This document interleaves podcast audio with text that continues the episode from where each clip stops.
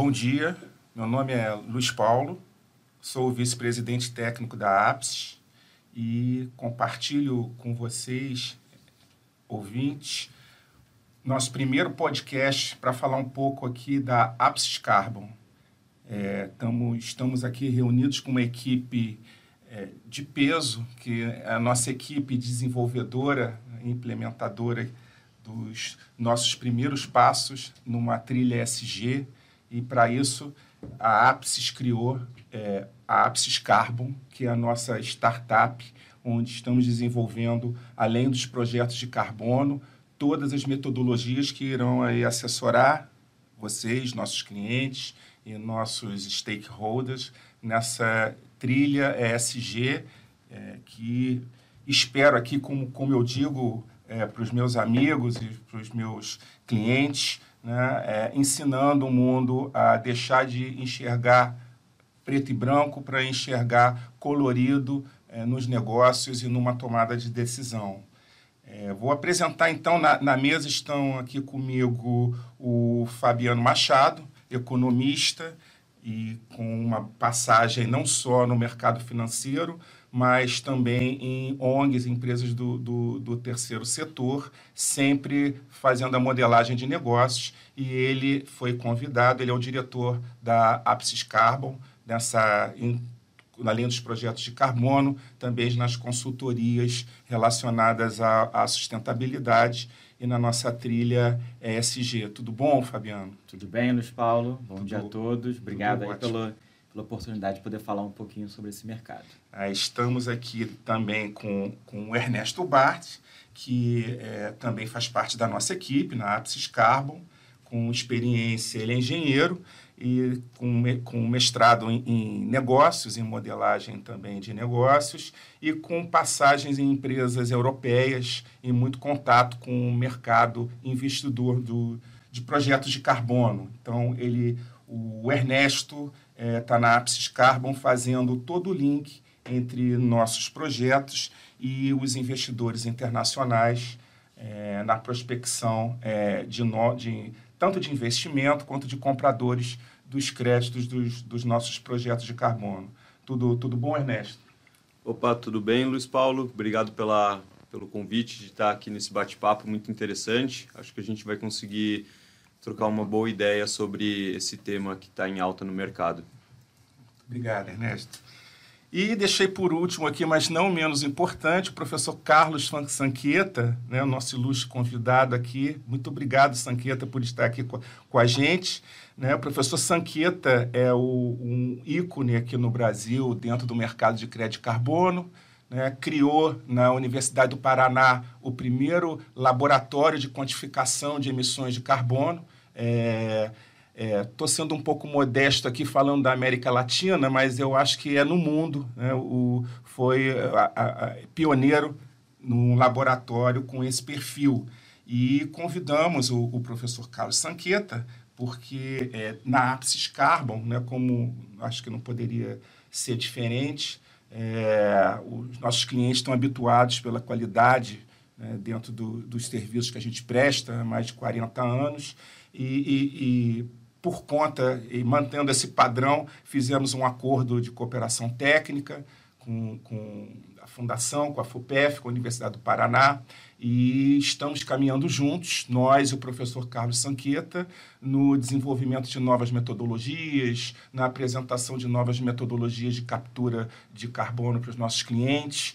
Então, é, é, é uma trilha é, que nós estamos iniciando aqui, bem virtuosa e que esperamos no longo prazo é, nossos clientes aprendam a juntar tanto é, seus projetos de inovação quanto, como, como eu falei, essa visão colorida dos impactos desse projeto nas tomadas de decisão aí corporativas dentro dos ambientes aí organizacionais e esse, enfim, é a nossa missão e nossa contribuição enquanto empresa de consultoria para toda essa, essa transformação que o planeta aí vai, vai iniciar. Né?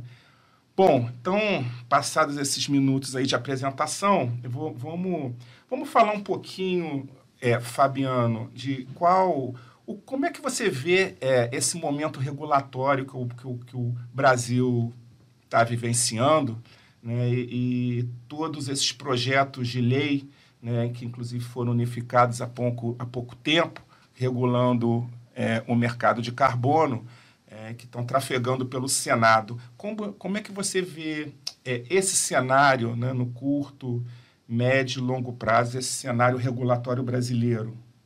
É, então, Luiz Paulo, essa pergunta realmente é bem, é, é bem interessante, né? Não sei se, se quem está ouvindo sabe, a gente tem uma, uma divisão bem, bem importante no mercado entre mercado voluntário e mercado é, regulado. Né? E, e, dentro o Brasil ainda não tem um mercado regulado, diferente de vários outros é, países. A União Europeia tem o seu mercado regulado, Nova Zelândia, Coreia do Sul, a Califórnia é, tem seu mercado regulado.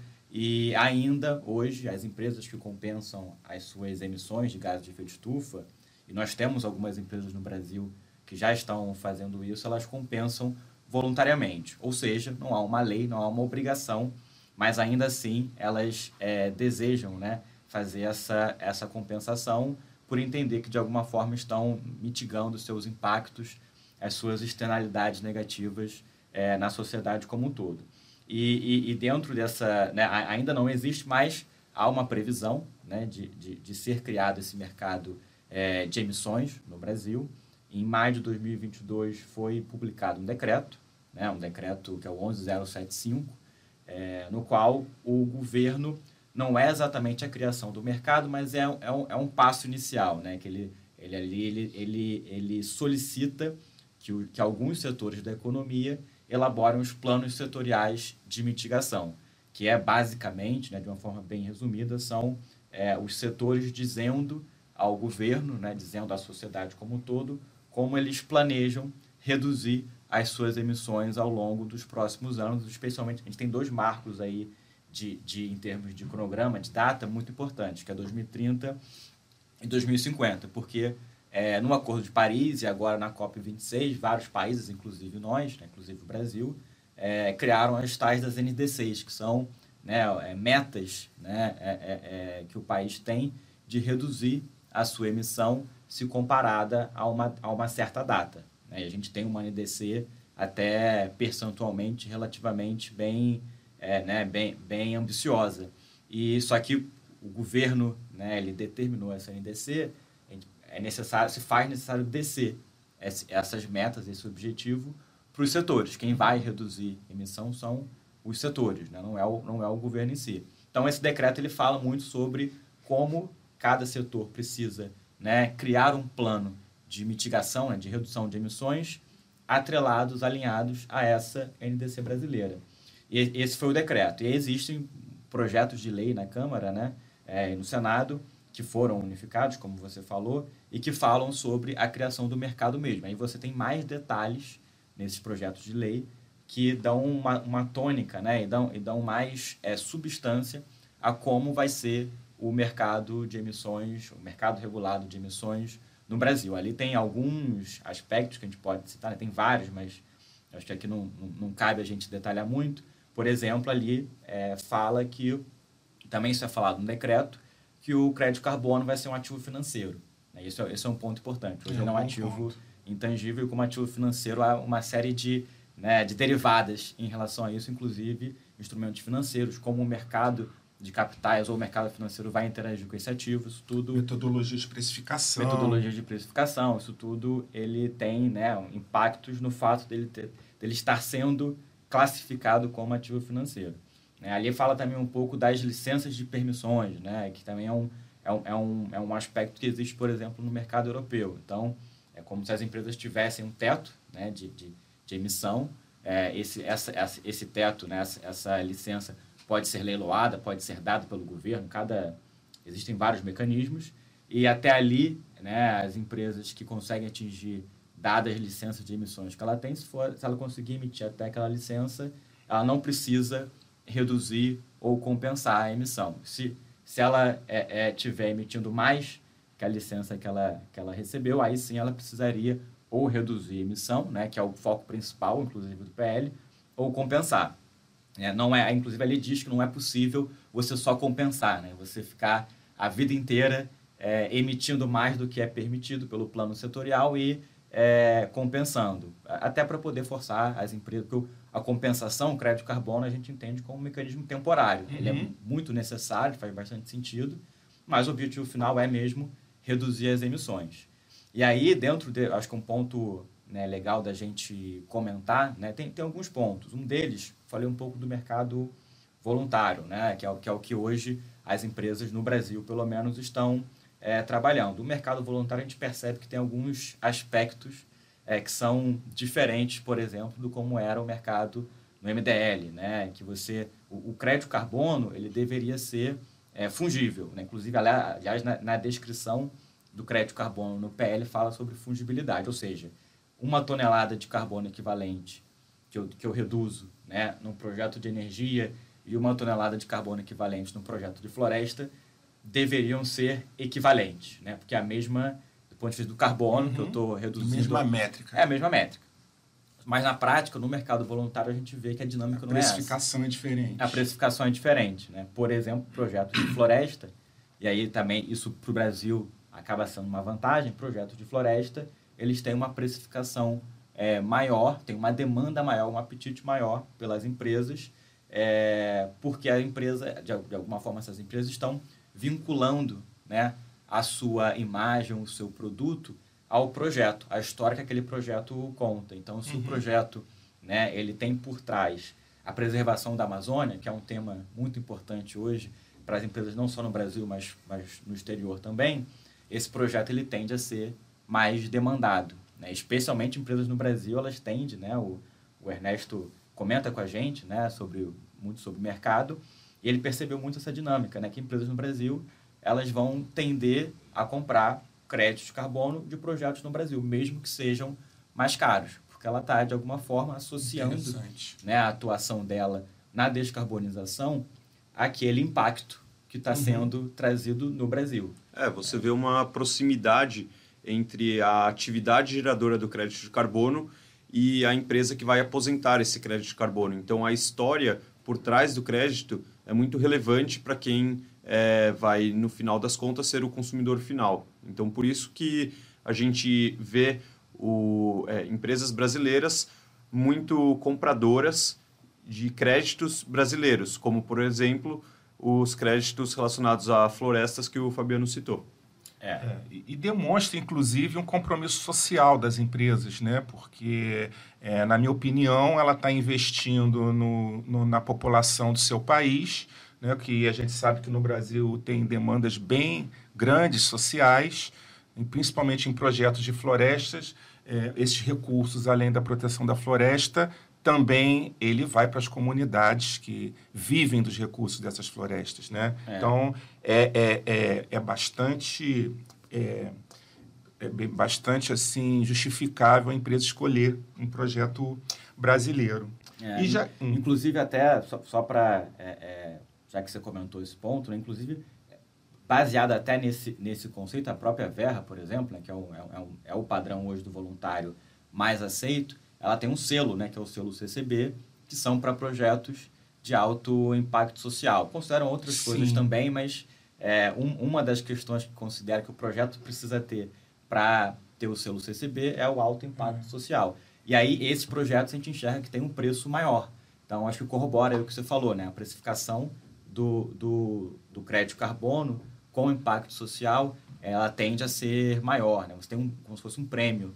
Né? E aí, isso até alguns vão dizer que o funcionamento do mercado como um todo de crédito carbono, isso até pode ser um problema, né? Porque você é, tira o aspecto de commodity. Né? Então, inclusive, tem diversas é, empresas e estratégias sendo pensadas para como você né, manter é, dif projetos diferenciados com valor agregado alto, mas ao mesmo tempo não né, interferir na liquidez do mercado. Né? Isso está sendo pensado, é tendência natural né, da, da, evolução do mercado.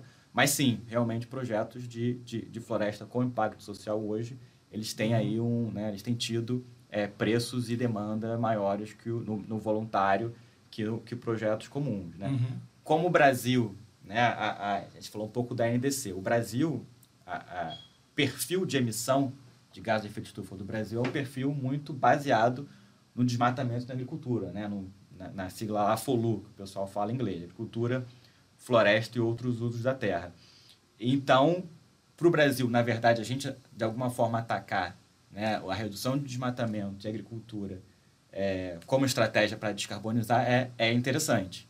Porque o peso é muito maior, inclusive, de esses todos os setores aí regulados pelo, né, pelo decreto, por exemplo, não somam 25, 30, não somam 30% das emissões no Brasil. Uhum. Então, é, mesmo que eles consigam né, determinar um bom plano de redução e que atinjam esse plano de redução, ainda assim o Brasil vai ficar longe de atingir o NDC. Então, realmente, é, de uma forma ou de outra, a floresta, né, ou a, evitar o desmatamento, evitar o, né, o, o fogo na, na floresta, especialmente na Amazônia, é um assunto que vai gravitar sempre quando a gente for falar de crédito carbono no Brasil. Não tem como desassociar é. uma coisa da outra. Não, ponto bem importante aí, bem relevante que você colocou, é, Fabiano. É, todos os setores que fazem parte do, do decreto, é, de alguma maneira, é, deixam de fora o principal vilão é, da nossa emissão de gás de efeito estufa, que são as queimadas e que são as florestas, né? colocando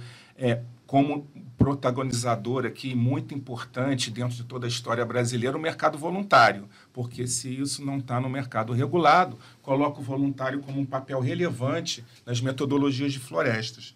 E já que começamos aqui a falar de florestas, que inclusive é o ponto mais importante para a mitigação de gás de efeito estufa no Brasil, é, pergunto aqui para o professor Carlos Sanqueta, é, que engenheiro florestal, com mestrado e doutorado e pós-doutorado aqui e lá fora, sempre é, em matérias relacionadas à bioeconomia da floresta e também a própria é, floresta nativa em si.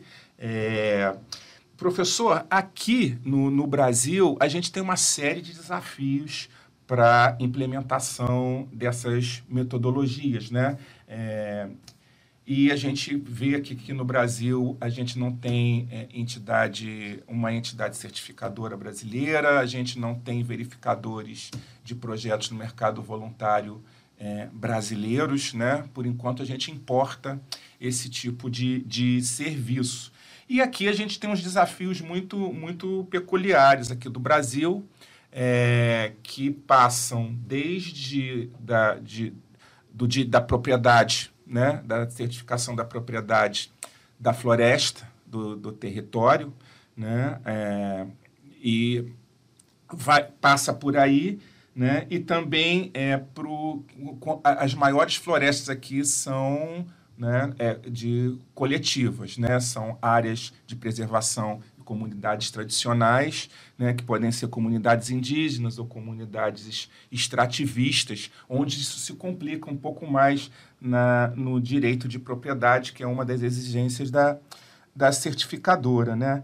Então, é, professor, o senhor queria, poderia falar um pouco desse ambiente né, de projetos de, de carbono florestais aqui no país e talvez até falar um pouquinho, né, que eu acho que é, os ouvintes também é, não sabem, por exemplo, as metodologias, o que significa, por exemplo, a RED, né? R-E-D-D e, RED Plus, que é R-E-D-D com um sinalzinho de mais. Acredito que muitos ouvintes já viram isso em projetos, mas não têm a menor ideia do que são essas metodologias de geração de crédito de carbono em florestas e também não têm conhecimento desses desafios e desses riscos e se eles são transponíveis. Obrigado, professor, mais uma vez por estar aqui. muito obrigado, Luiz Paulo. Também meu cumprimento ao Ernesto e ao Fabiano e aos ouvintes. É realmente os projetos florestais hoje estão em voga né, no Brasil e no mundo. As soluções baseadas na natureza. Os Nature-Based Solutions são hoje a bola da vez do mercado de crédito de carbono no mundo já passamos por um processo histórico dos projetos de resíduos, os primeiros projetos foram de resíduos aqui no Brasil, né, da época do MDL, depois os projetos de energia se tornaram os mais importantes. Os projetos florestais não eram apreciados, Sim. não eram né, buscados por conta de uma série de fatores. E agora, com a evolução desse mercado, o entendimento melhor do papel que as florestas e os recursos naturais, de uma forma geral, o AFOLU, né, uhum. é, exerce na nossa, principalmente no nosso país, as nossas emissões têm um perfil de maior é, volume de emissões, né? os nossos inventários, o Brasil já tem quatro inventários de emissões, e foi demonstrado que as nossas maiores emissões são nesse setor AFOLU, ou seja, agricultura, florestas e uso da terra, outros usos da terra, e principalmente relacionados ao desmatamento, à degradação florestal. No MDL não existiam né, metodologias para projetos florestais que não fosse o reflorestamento, Sim, o plantio é florestal, plantio de árvores. Né? Porque se considera, considerava que a floresta nativa não tinha a chamada adicionalidade. Por quê? Porque ela foi criada, como eu digo para os meus alunos, foi criada por Deus. Né? A floresta nativa nasceu né, da natureza, né, por assim dizer. No, e tem que ter sempre uma ação induzida, né, é, antrópica. E a floresta nativa não mostra isso. Por Esqueceram lado, que o homem não, não faz pressão né, de alguma maneira sobre a floresta. É. Revendo tudo isso, né, nas COPs, nas conferências das partes, que eu participo também ativamente, né, tenho participado, é, e no próprio IPC, o painel intergovernamental sobre mudanças climáticas, o papel que esse setor tem. Não adianta nada deixar de, de emitir, é, fazer as emissões, emitir gás de efeito estufa por resíduos ou por combustíveis fósseis, etc., se nós continuamos promover o desmatamento e não impedir essas atividades de degradação da floresta. Então, assim surge no mercado voluntário, que nós né, separamos aqui, o Fabiano contou um pouco né, dos mercados, mercado regulado e mercado voluntário, surgiu esse conceito né, de RED, né, redução das emissões por desmatamento e degradação florestal. E, originalmente ele surgiu com o conceito de RED somente, redução das emissões por desmatamento. Logo se percebeu a necessidade de incluir também a degradação florestal. Isso foi em Bali, né, nas COPs, né, que foi é, cunhado né, essa demanda, essa, esse, conceito. Essa esse conceito. E logo vieram outros dois conceitos agregados, de Red Plus, Red Plus Plus. O, o Red Mais, né, Red Plus, ele agrega, é, além da, das atividades de conservação da floresta, também o incremento dos estoques de carbono, o manejo florestal sustentável da floresta, como é, complementos a essa estratégia de reduzir as emissões e aumentar os estoques de carbono na floresta, retirando da atmosfera aquele carbono emitido. E o Red Plus Plus né, agrega um pouco mais, não é muito praticado hoje, mas ele envolve um conceito mais amplo e mais abrangente, que inclui a agricultura, a pecuária, um conjunto de atividades a FOLU para reduzir as emissões de gases de efeito estufa. Ele é pouco explorado no mercado, ele é pouco compreendido e pouco também transformado em projetos concretos, mas seria uma boa estratégia para o Brasil. Enquanto isso, os projetos RED estão bastante né, é, é, em evidência. Uhum. Muitos projetos sendo desenvolvidos aqui no Brasil. São os mais bem precificados aqui, que a gente vê no, exatamente, no mercado voluntário. O, exatamente. Os, merc os mercados aí de projetos tecnológicos, como se, se diz, né? valem 2, 3, 4 dólares a tonelada. Os projetos baseados na natureza, os Nature Based Solutions, valem 8, 10, 12, já chegaram a 16 e pode valer mais dependendo da tipologia do projeto, principalmente se tiver né, eh, tiver é, co-benefícios fortes, sociais e de biodiversidade, comunidades e biodiversidade, como foi falado aqui dos padrões VCS com CCB. Agora, esses projetos RED têm muita discussão em cima do, das suas metodologias, dos seus conceitos, das suas aplicações, mas é fundamental sempre né, termos nesses projetos uma boa segurança fundiária, uma regularidade fundiária documental das propriedades sujeitas públicas e privadas, nós podemos desenvolver projetos RED em áreas públicas e privadas. A regularidade, a segurança fundiária é muito importante, é, para não haver qualquer tipo de contestação sobre a, a, a idoneidade daquele projeto. E também a aplicação correta de metodologias. Hoje existem duas metodologias principais, né, dois caminhos metodológicos principais, que é a AUD, Avoided Unplanned Deforestation, que é, digamos, o conhecimento da taxa histórica de desmatamento e como esse desmatamento histórico exerce é, uma influência sobre aquela área alvo de um projeto. Ou seja, basicamente conhecer como o desmatamento, a dinâmica do desmatamento ocorre por, em volta daquela área. A segunda forma é a APD, Avoided Planning Deforestation, que significa que você, proprietário, nós temos uma área é, alvo de um projeto e nós temos a intenção, ou pelo menos em tese, uma intenção de desmatar aquela área como seu direito natural. Na Amazônia nós podemos desmatar 20%, né, segundo a legislação.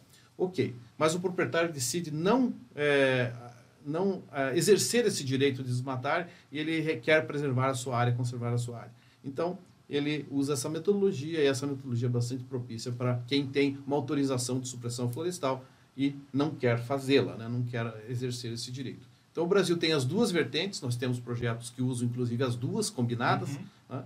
Então, essas são as principais metodologias. Temos muitos desafios metodológicos, né? Temos pouca mão de obra, pouca expertise né, nessa área. Acho que o mundo Brasil. todo está passando por um momento, é, né? Exatamente. Tem pouca mão de obra nessa área. É, tanto do ponto de vista de desenvolvedores de projetos, como também para a verificação e certificação desses projetos. Então, a pergunta que você, é, Luiz Paulo, fez vem exatamente nessa direção. Nós não temos ainda né, um, um grande número de experts, né, tanto para desenvolver projetos, e também para, verificar esses projetos. Precisamos aumentar essa massa crítica e fazer bons projetos aqui para mostrar a qualidade dos nossos projetos para o mundo. O Brasil tem um grande potencial. Exercemos um, um, esse potencial, mostramos esse potencial muito fortemente na época do MDL. Fomos o terceiro maior né, país Sim, é verdade. Né, de emissão de crédito de carbono. E agora certamente no mercado voluntário o Brasil se destaca como principal player. Então, uhum. Então nós temos tudo por, né? Temos com a faixa, vaca e o queijo para sermos o grande player mundial em termos de mercado de carbono para os projetos florestais e as nature-based solutions. Eu não gostaria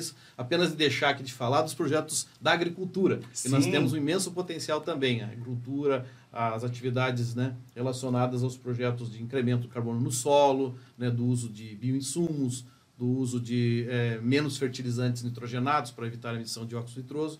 Enfim, temos um amplo, um amplo leque aí de opções, né, muito variado, né, e o Brasil é muito, digamos, muito prodígio né, nesse sentido. Então temos aí uma frente muito boa para trabalhar e a APS está de parabéns por né, ter tomado essa iniciativa né, e desenvolvido aí uma, uma carteira né, para poder trabalhar com esses projetos é, que estão só começando. Sim, obrigado, professor. Obrigado aí também pelo, pelo elogio, mas como eu falei, faz parte da nossa contribuição aí, né, dentro da, de uma trilha ESG, é, essa vertente de sustentabilidade é, e focando tudo que a gente aprendeu em termos de modelagem de negócios, de avaliação de ativos, né, a gente transferir isso para esse mundo verde que está chegando aí é, na Apsis Carbon. Né? Até acho que, só complementando esse um ponto que o professor Sanqueta falou, é, sobre essa dificuldade né, de encontrar áreas que estão, do ponto de vista fundiário, 100% regularizadas.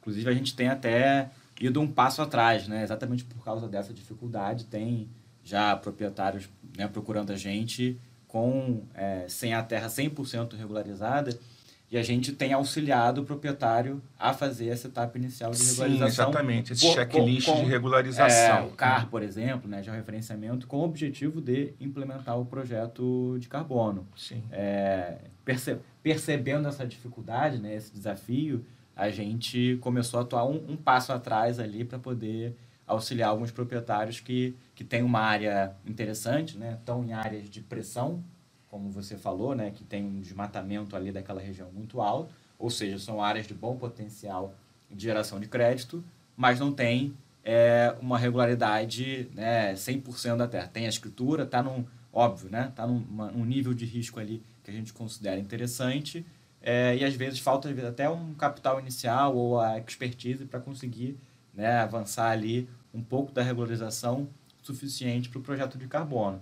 Então, os desenvolvedores, né, como nós, estamos é, é, é, até entrando um passo atrás exatamente pela escassez de, de áreas regularizadas no Brasil. Sim, e, e dentro, Fabiano, é, como a gente viu desde o início do planejamento da Apsis Carbon, né, nossas linhas de ação principais né, então estão em projetos florestais, né, os projetos que a gente vem desenvolvendo, principalmente em comunidades indígenas, né, porque por N motivos, principalmente o social e, e também como um fator, utilizando o crédito carbono como uma semente para desenvolvimento dessas comunidades, empoderamento é, deles em, com os recursos de carbono no desenvolvimento da bioeconomia, na governança né, de seu povo e também no fortalecimento aí cultural é, é, de todos, né? E a gente, graças a Deus, estamos caminhando aí sempre em parceria também com o Funai, Ministério Público,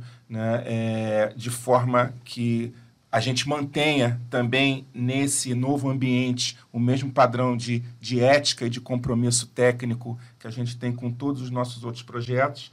Então, a gente vem atuando nos projetos RED florestais, com esse grande viés social, né? É, como o professor Sanqueta falou, é, é, o, o, as empresas né, é, é, e os gestores de negócios não devem ter medo de submeter né, procurem-nos se precisarem de auxílio de submeter novas metodologias, porque hoje todas as certificadoras têm N metodologias, mas isso não começou assim. Isso começou com poucas metodologias e a submissão de metodologias foi crescendo ao longo do tempo e a gente está num momento de incentivo mundial e incentivo aqui no Brasil também de startups, startups em todas as empresas. Né? Então, tem centros, tem, as, as empresas estão desenvolvendo é, incubadoras dessas startups entre seus funcionários e entre os stakeholders para e fazendo parceria com universidades para desenvolvimento de novas tecnologias relacionadas à bioeconomia né, e relacionada a, de algum momento com esse tripé ESG. Né? Então, nos procurem, né, ou, uh, ou uh, a consultoria ou de que vocês estão, estão trabalhando, mas procurem alguém especializado é, que os auxilie a submeter essas metodologias o mais rápido possível, porque elas podem ser escaláveis e elas podem fazer a diferença na tomada de decisão é, do teu cliente na implementação dessa metodologia. Porque o mercado de crédito de carbono, como eu disse, ele funciona uma semente, como uma semente, para diminuir é, a taxa interna, para aumentar, a, a, na verdade, é, a atratividade do projeto é, vis a vis a sua taxa interna de, de retorno. Né? Então, ela, ela faz essa contribuição. E dentro das linhas que a gente tem, que a gente é, colocou como prioridade aqui no Brasil, também tem uma linha onde nós somos grandes produtores mundiais, mas exploramos pouco ainda né, é, é, esse, esse produto, que são os biocombustíveis. Eles têm um papel fundamental, fundamental nessa transição e na mitigação dos gases de efeito estufa, né, que passam por uma transição energética. Os créditos de carbono, os projetos de carbono têm seu papel, mas também o produto em si biocombustível. Né? A gente tem muito que crescer nessa área, a gente colocou isso também como uma vertente dentro da APSIS, né, na, na, no desenvolvimento de novas metodologias e projetos de carbono nesse ambiente. Né? E o Ernesto, é, por sua vivência é, no mercado, na, no trade, na trading de, de, tanto de crédito de carbono quanto de biocombustíveis, né? no mercado europeu principalmente, Ernesto, eu queria que você falasse um pouco das diferenças entre como o europeu trata o biocombustível e as metas e, e, e, e métricas que foram colocadas para incentivar a sua produção, né? e o que, que poderia ser explorado no Brasil, o que, que a gente ainda não faz. Sim, claro. É, bom, para começar, o, os biocombustíveis estão presentes na, na, no nosso dia a dia mais do que nós imaginamos, né? Então, até mesmo quando a gente vai no posto de gasolina e abastece com gasolina comum, dentro da própria gasolina comum há um percentual que é proveniente de biocombustíveis. No caso da gasolina, seria o etanol, o etanol proveniente da cana. A gente tem, é, claro, o biodiesel, que é misturado no diesel, então no caso do diesel S10, você tem um percentual de biodiesel, e esse biodiesel é proveniente de fontes renováveis. Então, o que seriam fontes renováveis para a fabricação do, do biodiesel? A gente tem óleo de soja, é, outros óleos vegetais e é, gordura animal, é, sebo animal é utilizado para a fabricação de, de biodiesel. E nós temos também outras fontes que eu diria que são ainda mais renováveis, que são, por exemplo, são fontes residuais. Então nós temos o óleo de fritura usado, que pode ser coletado em restaurantes, em residências, e por um processo de transesterificação, ele gera o biodiesel, a glicerina também, que também é muito útil para o mercado. É, nossa glicerina é muito exportada para a China. É, o biodiesel que a gente produz é utilizado aqui no mercado interno majoritariamente, é, mas nós temos aí um grande potencial, como você mesmo disse, de explorar novas tecnologias, novas fontes e principalmente essas, essas fontes residuais para a fabricação do, do biodiesel. E por que isso? É, na Europa, cada fonte, cada matéria-prima para a fabricação do biodiesel recebe um, uma legislação diferente e, por consequência, uma, um valor de mercado diferente. Então, você tem incentivos que variam de acordo com a matéria-prima. E isso é muito interessante você, você fazer uma relação com o óleo de soja, que compete com a indústria alimentícia. Então você pode utilizar o óleo de soja tanto para fabricação de biocombustíveis quanto para fabricação de alimentos. Então você vê uma certa competição. É, e, e, claramente o mercado que pagar mais vai é, direcionar mais o preço do, do óleo de soja.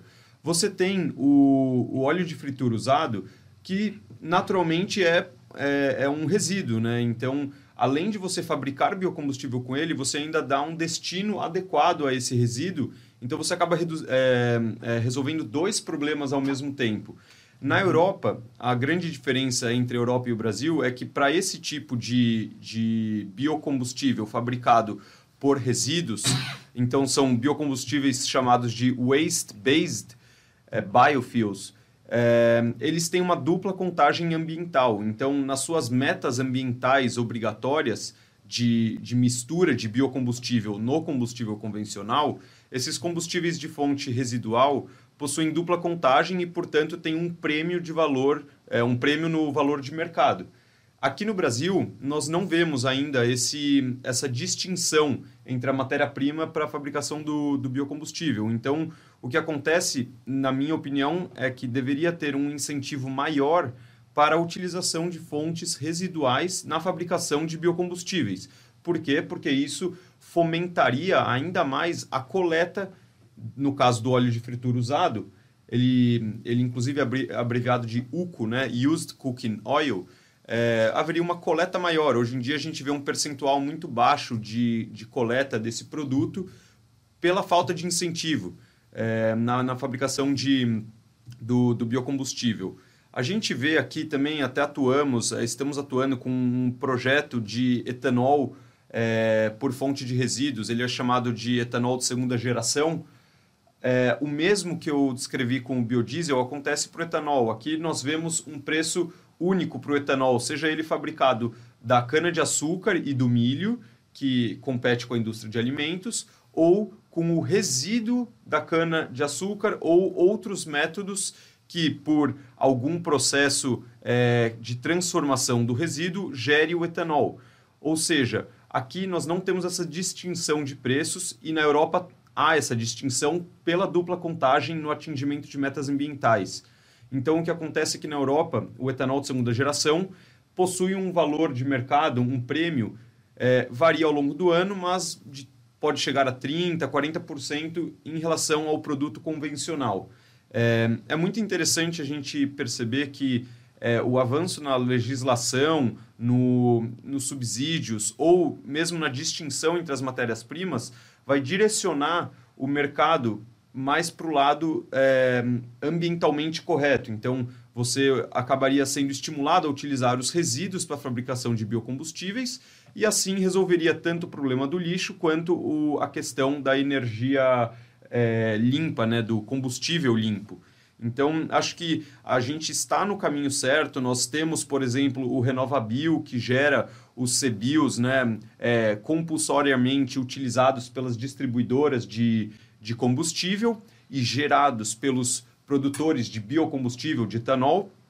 É, mas ainda acho que há um caminho pela frente e na, na, em, em maiores é, numa legislação mais específica para maiores é, é, regulamentações e, e, e, e, que se possa fazer uma distinção entre os diversos tipos de biocombustíveis presentes no mercado. Por exemplo, uma diferenciação de preço, né, como tem na Europa.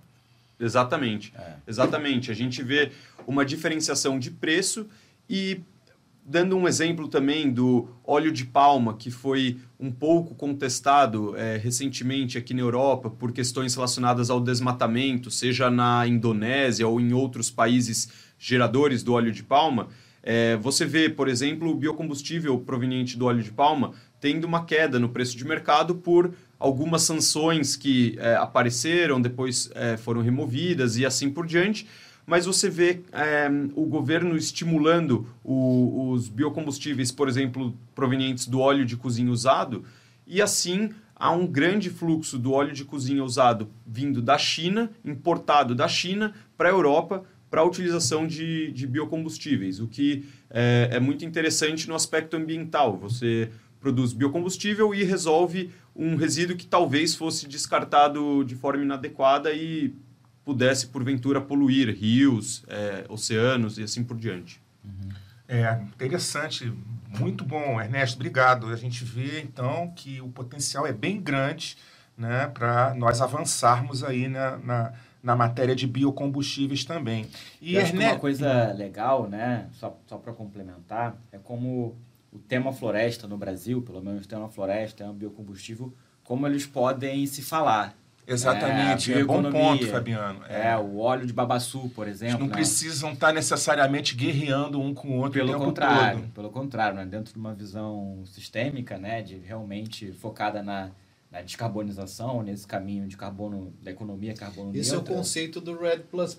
É. Você envolve outras atividades para você ter um resultado líquido positivo. Sim. Porque se tem alguém protegendo a floresta, mas no seu entorno você tem um vazamento, um leakage, né?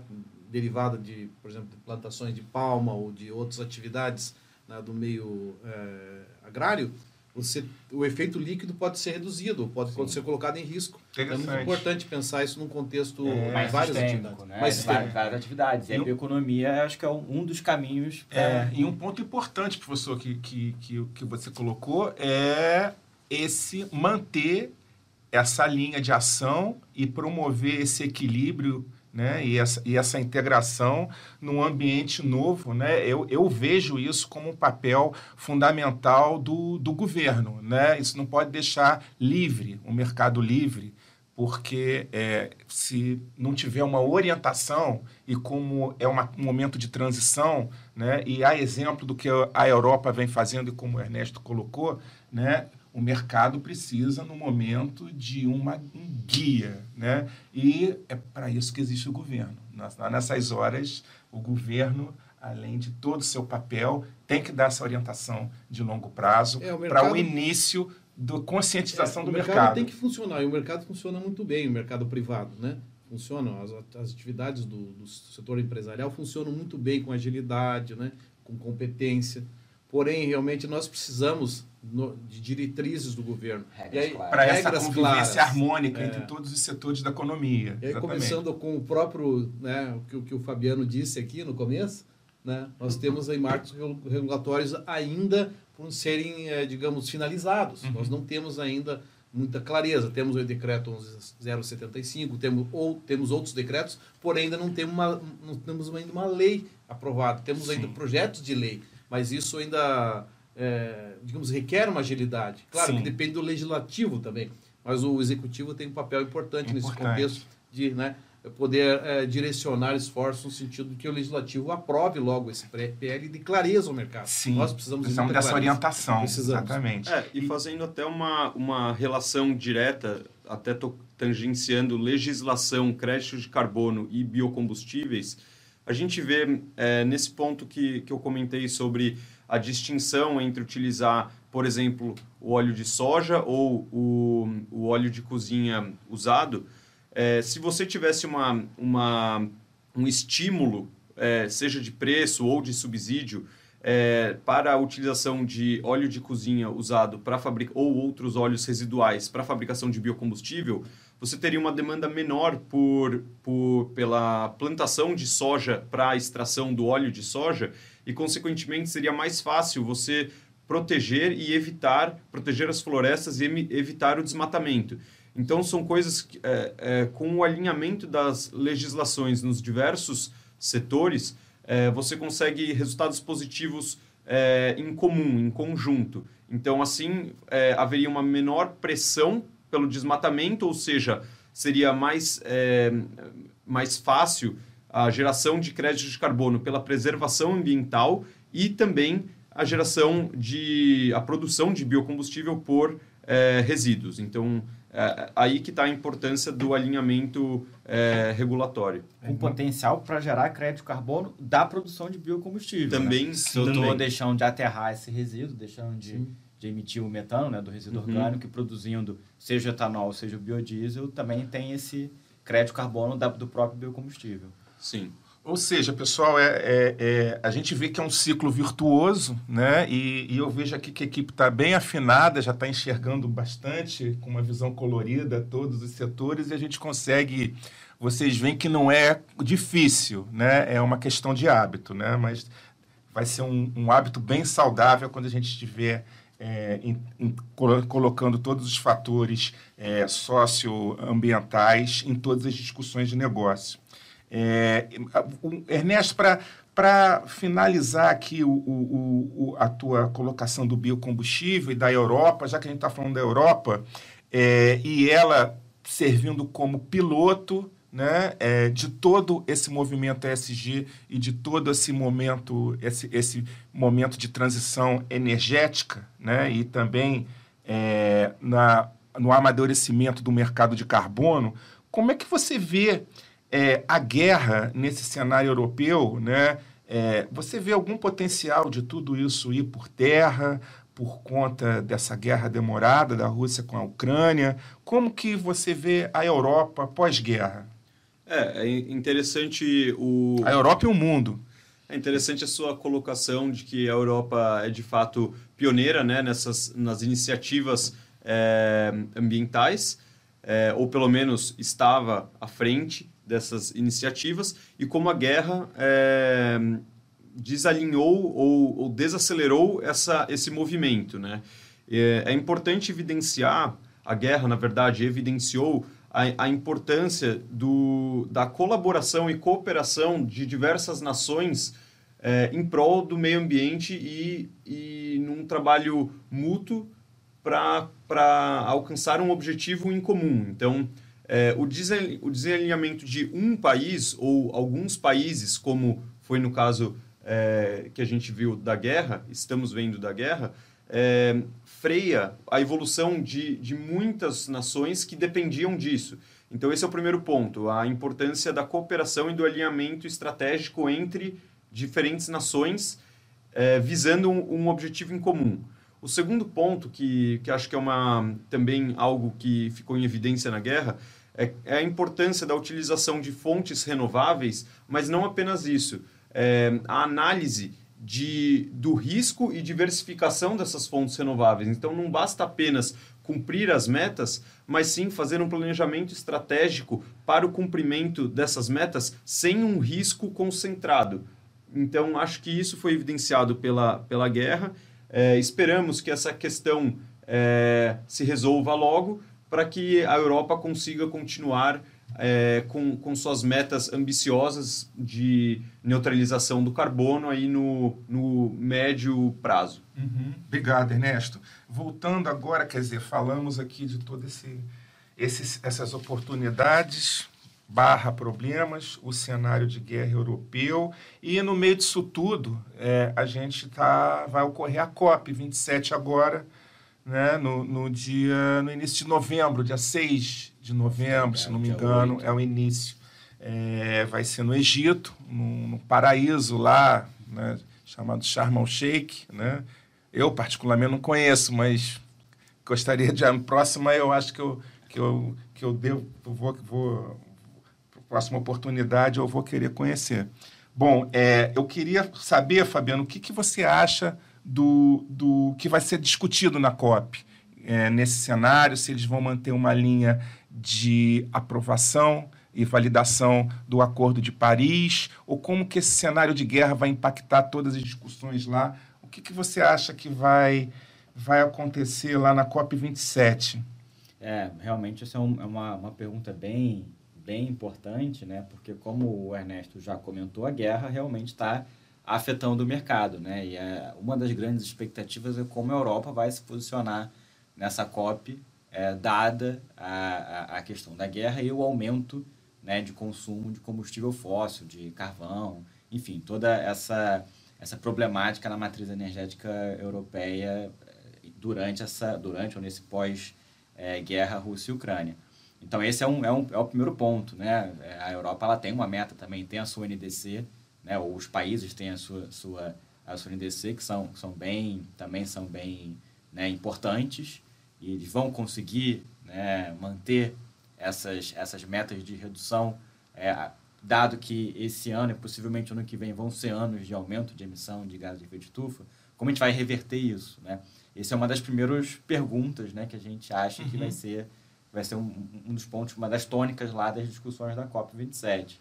É, outro também é muitos países na COP 26 ou até antes, né, como o Brasil, nós determinamos as NDCs, ou seja, determinamos qual o percentual é, de redução de emissão 2030-2050. Agora, né, há pouca clareza do como, né, como isso vai ser feito, né, quais são as ações práticas, né, quanto de recurso é necessário. Houve uma discussão muito forte na COP26, né, é, é, da falta de recurso, muitos países né, se, se propondo a colocar dinheiro, mas ainda menos do que é o necessário. Então, como é que vai ser esse esforço em termos de, de recurso dentro de um cenário de guerra, que é um cenário que consome né, muitos recursos? Como é que vai ser isso em prol desses, desses fundos climáticos, né, dessas ações para poder investir em tecnologia, em ações de descarbonização de uma forma geral? Então, acho que tem esses, esses dois pontos e a gente espera também ter alguns avanços práticos nessa nova, nesse novo MDL, né? nesse, nessa fase 2, nesse avanço desse mecanismo de, de, de, de crédito de carbono mundial. Né? Como isso vai é, acontecer. Né? A COP26 deu lá, o artigo 6 né, do, do Código de Paris, já, já deu alguns, alguns pontos né, do que, que seria esse mercado. Espera-se que, que agora na COP27 é, a gente tenha mais detalhes de como isso vai funcionar, quando vai começar né, e como é que cada país vai conseguir é, é, né, é, é, colocar seus projetos nesse, nesse mercado. A tendência é que o crédito de carbono nesse mercado tenha um preço mais interessante do que, por exemplo, o mercado hoje voluntário. Uhum. Né? E aí. E ainda aquela dúvida também de como esses créditos vão navegar entre o mercado voluntário, voluntário e, regulado. e regulado também, porque é. esses mundos em algum momento têm que se comunicar. Né? Tem que se comunicar, é evitar a dupla contagem, né? Um dos grandes objetivos dos, desse mercado de carbono é evitar a dupla contagem, ou seja, uhum. eu registrar o mesmo projeto ou o mesmo benefício ambiental em mais de uma plataforma. Né? Isso, uhum. não, é, isso não, com certeza não é o, o objetivo. Então, uhum. qual, qual vai ser os instrumentos para você evitar que haja né, esse conflito ou dupla contagem entre dois mercados diferentes? Uhum. Eu tenho uma certa experiência com COPs, já participei de, de muitas, né? e uma delas que eu participei um pouco mais recentemente, né, ainda estávamos no, no governo Trump, né? E a COP estava, de certa forma, contaminada por esse clima negativo né, da saída dos Estados Unidos. Foi de Glasgow, não? Não, não. Foi, é. foi uma... Na verdade, ela era de Fiji, né? Depois foi bom, ah, depois sim. teve de Katowice. Então, é, essas cópias últimas que eu participei, infelizmente essa de, de, de Glasgow não pude participar, mas enfim, eu lembro que naquela ocasião, então o clima estava contaminado, o clima entre aspas aí, né, contaminado por, por essa interferência né, é, do, das decisões americanas. Aquela Mas, negação de isso, tudo, dos efeitos climáticos. Isso, né? exatamente. Né? Porém, o que eu percebi durante essa trajetória histórica de participação nas COPs é que o mundo segue. Os países continuam, né, a despeito de tantas, tantos problemas. Então, eu, eu diria assim, contribuindo um pouco mais com essa resposta, com, essa, com esse assunto, né, com essa discussão, é de que a COP vai seguir o seu destino, vai aprofundar né, a, a, o funcionamento do Acordo de Paris. O amadurecimento. O amadurecimento, inevitavelmente, vai... Temos o efeito guerra, efeito da própria crise econômica, né, que se, que se rever, reverbera né, uhum. na, na Europa e no mundo, por conseguinte. Né? Nós, no Brasil, estamos até que bem, né, é. É, relativamente. Né? Os Estados Unidos com uma mudança radical uma mudança de, radical. de, de, de, de é, contribuição, de, de validação, de apoio. É. Né? Isso, muito, muito. Então, eu diria que vai seguir, né? vamos caminhar, vamos progredir. E também uma coisa importante é que os mercados devem, devem ter mais um, digamos, um novo alento. Porque apesar de, desse problema da guerra e tudo mais, eu acredito que nós teremos o artigo 6 né, com mais alguns passos, e isso vai estimular mais né, a busca por projetos, não só projetos de crédito de carbono, mas também mecanismos de mercado que já existiam no protocolo de Kyoto, que é o cap and trade, né, que é uma das modalidades, outra seria a implementação conjunta dos países que teve lá no né, Joint Implementation, e o MDL. Nós temos uhum. agora uma possibilidade de ter os offsets, né, principalmente para essa nova fase, perspectivas de como serão os offsets para o mercado regulado internacional, global. Uhum. Não sabemos como vai funcionar ainda, mas estamos com certeza em um momento bastante próximo de ter uma regulamentação mais clara. Uhum. Isso ainda vai ser. Outra experiência das COPs é de que os passos são relativamente lentos, Lento. não são rápidos como nós né, que atuamos nesse mercado é. gostaríamos. Mas uh, deve acontecer novidade. Vide nós... onde estamos agora desde o protocolo de Kyoto, que já é, tem bastante tempo. Sim, é. 1997, é. depois só foi, né, só foi efetivamente ratificado em 2004, começando a valer a partir de 2005. Então é uma longa trajetória, mas eu acredito que nós vamos ter passos bem importantes, vamos acompanhar de perto. Então essas, esses encontros, essas, essas discussões que nós estamos fazendo aqui, temos que fazer mais né, e colocar uh, um update aí logo depois da COP para podermos né, ver o que, que aconteceu. Boa, professor. Né? Então já fica o compromisso aqui, logo depois da COP 27, nós voltamos aqui com um bom resumo de tudo que foi decidido. Né? Ótimo. E, é, e aproveitando, né, eu, eu coloco até essa questão para o Ernesto e para o professor Sanqueta complementar. É, a gente está vendo que existe uma burocracia né, maior ou menor né, dentro do mercado voluntário é, e dentro do mercado regulado, porque cria mais uma entidade que é o governo por onde esses projetos é, é, de, devem tramitar até a sua aposentadoria, né, que é o final do ciclo né, desse mercado de carbono. como você vê, Ernesto, depois o professor Sanqueta complementa, é, e você que esteve muito ativamente no mercado europeu transacionando esses créditos, né, é, a quantidade de, de, de certificadoras, né, é, é, primeiro de padrões existentes no mercado voluntário, né, e de é, certificadoras e, e, validadores né, que vão fazer todo, toda a auditoria externa desses créditos. É, o aumento desses pedidos podem travar todo o processo, né? Como e já no mercado é, já existe alguma preferência, né, por um padrão. Nem precisamos aqui entrar no mérito padrão, mas uma preferência de um padrão em detrimento de outro por conta da qualidade desse processo, né? Como é que você vê é, o amadurecimento disso para atender essa quantidade de pedidos de projetos que devem chegar por aí? É, é, a gente vê um aumento no, no fluxo de projetos em todas as, as etapas do, do projeto. Então, a gente está falando do, de toda a parte de desenvolvimento, a parte de registro, emissão dos créditos e mesmo a parte de comercialização. Nós vemos um, um aumento no, no número de pedidos e na demanda por, por mão de obra ou por pela efetivação de cada uma dessas etapas, o que acaba é, deixando o processo um pouco mais lento para desde a etapa da implantação do projeto até a viabilidade é, comercial e a aposentadoria dos créditos. Então, é, então acho que são dois pontos. O primeiro é a falta de agentes na, no desenvolvimento e registro do, do, dos projetos. E o segundo ponto é a, o grande número de intermediários entre conectando as pontas é, geradoras e, e, o, e o comprador final dos créditos, o que também é, trava um pouco e desacelera um pouco esse, o fluxo é, como um todo. Então, a, desde o momento que o crédito é gerado até, a parte, até o momento que ele é aposentado.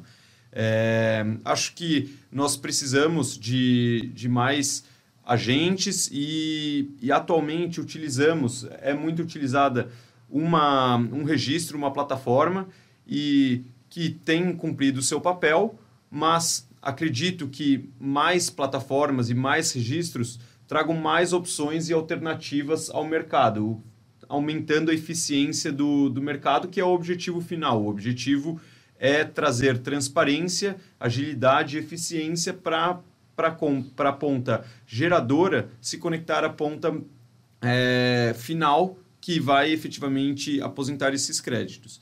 É, em complemento a isso, eu, eu vejo com bons olhos o futuro desse mercado, vejo é, a cada, é, com o passar do tempo, o surgimento de mais metodologias que aumentam o potencial do mercado. Então, nós vemos o mercado é, crescendo e aceitando mais atividades Claro que sempre com é, respeitando todas as normas e, e, e, a ideologia de geração de crédito de carbono, mas nós vemos o mercado em crescimento, em expansão e abrangendo cada vez mais é, atividades que trazem valor nesse, nesse setor. Ah, obrigado, Ernesto. Muito bom isso. Professor Sanqueta, quer, quer complementar? Sim. É, nós aprendemos bastante com o MDL na época do de Kyoto, que na verdade está aberto ainda. Nós podemos registrar projetos lá, né? Tem projetos sendo registrados agora, em 2022. É, basicamente, o mercado voluntário funciona né, com a curva de aprendizado que já foi trilhada no MDL. Todo o funcionamento do trâmite de um projeto é praticamente idêntica no mercado regulado e no mercado voluntário. Porém, tem dois entes que diferem.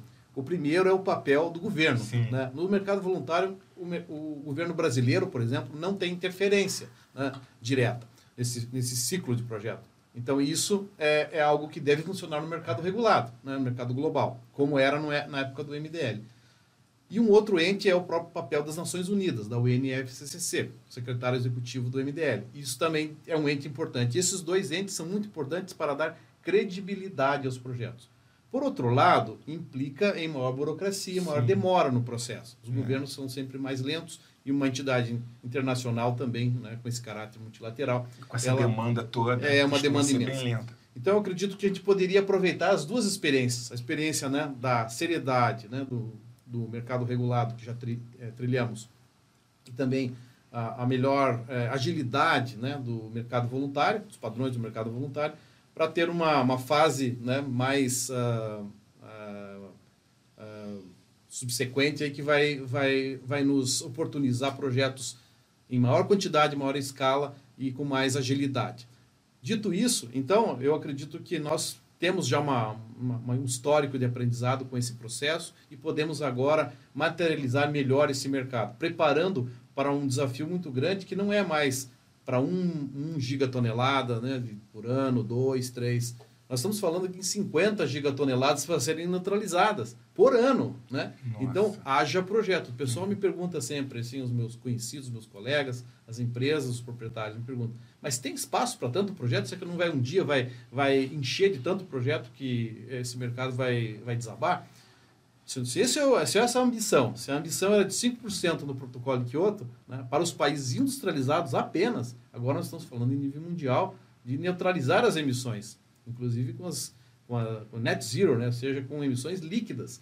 Nesse sentido, né, de toda uma cadeia, nesse sentido, nós temos muito espaço. O que, que nós temos que fazer? Projetos confiáveis, projetos de boa reputação. O que o Brasil fez no MDL. Né? Teve essa, essa característica marcante.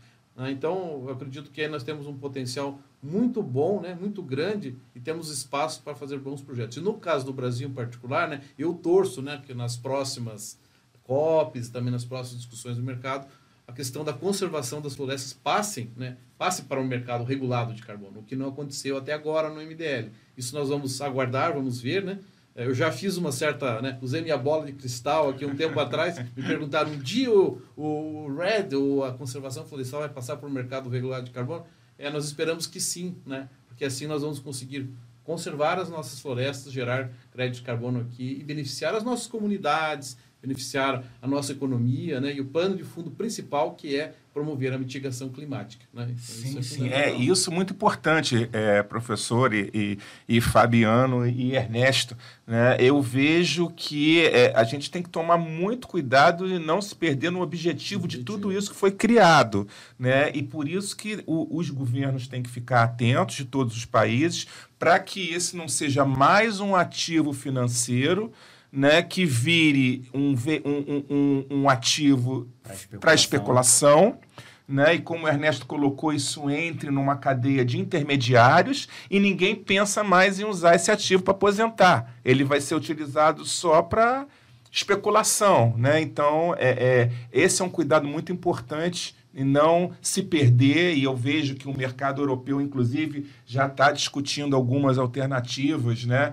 como o mesmo crédito não pode ser transacionado é, mais de duas vezes antes de ser é, aposentado, né? como criando algumas punições ou algumas, é, é, é algumas salvaguardas para quem é, seguir por esse caminho especulativo. Né? Isso é uma preocupação muito importante, porque é, é um ativo que tem. Ele foi criado porque ele tem um, um propósito muito mais sério do que meramente gerar riqueza para alguém e para quem está transacionando esse ativo. Bom, é, eu acho que para um primeiro papo foi bastante rico, foi bastante rica a conversa. Espero que todos tenham apreciado bastante. Eu gostei muito, principalmente da, da além do papo, da presença de todos aqui, né? É, fico muito feliz e é, procurem é, a, procurem a Apsis Carbon e a própria Apsis, qualquer dúvida e qualquer dificuldade nessa trilha. Né? Estamos aqui com, com essa equipe é, é, sênior que está aqui e toda o, o, restante da equipe da empresa né? para auxiliá-los. Né? Venham conhecer nossos projetos, né? como todos os projetos de carbono, é, são projetos principalmente florestais que também precisam é, de investimentos né, e precisam é, também de potenciais compradores futuros e que tenham compromisso e que se identifiquem com o viés de nossos projetos, né, que são é, projetos RED em florestas nativas e com foco na melhoria de vida né, e a qualidade é, social das comunidades presentes nessas florestas e que é, não é difícil a gente chegar à conclusão que essas comunidades são as responsáveis pela preservação da floresta. Então, nada mais justo que a maior parte desses recursos fluam para a melhoria de qualidade de vida de todas essas comunidades. Né?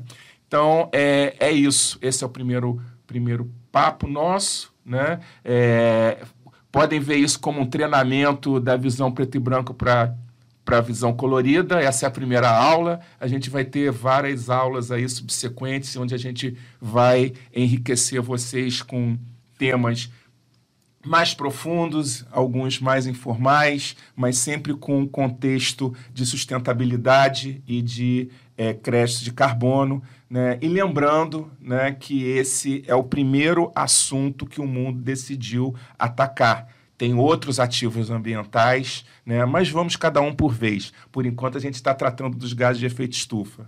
Né? Então, muito obrigado aí a todos. Né? Obrigado. Obrigado, obrigado também.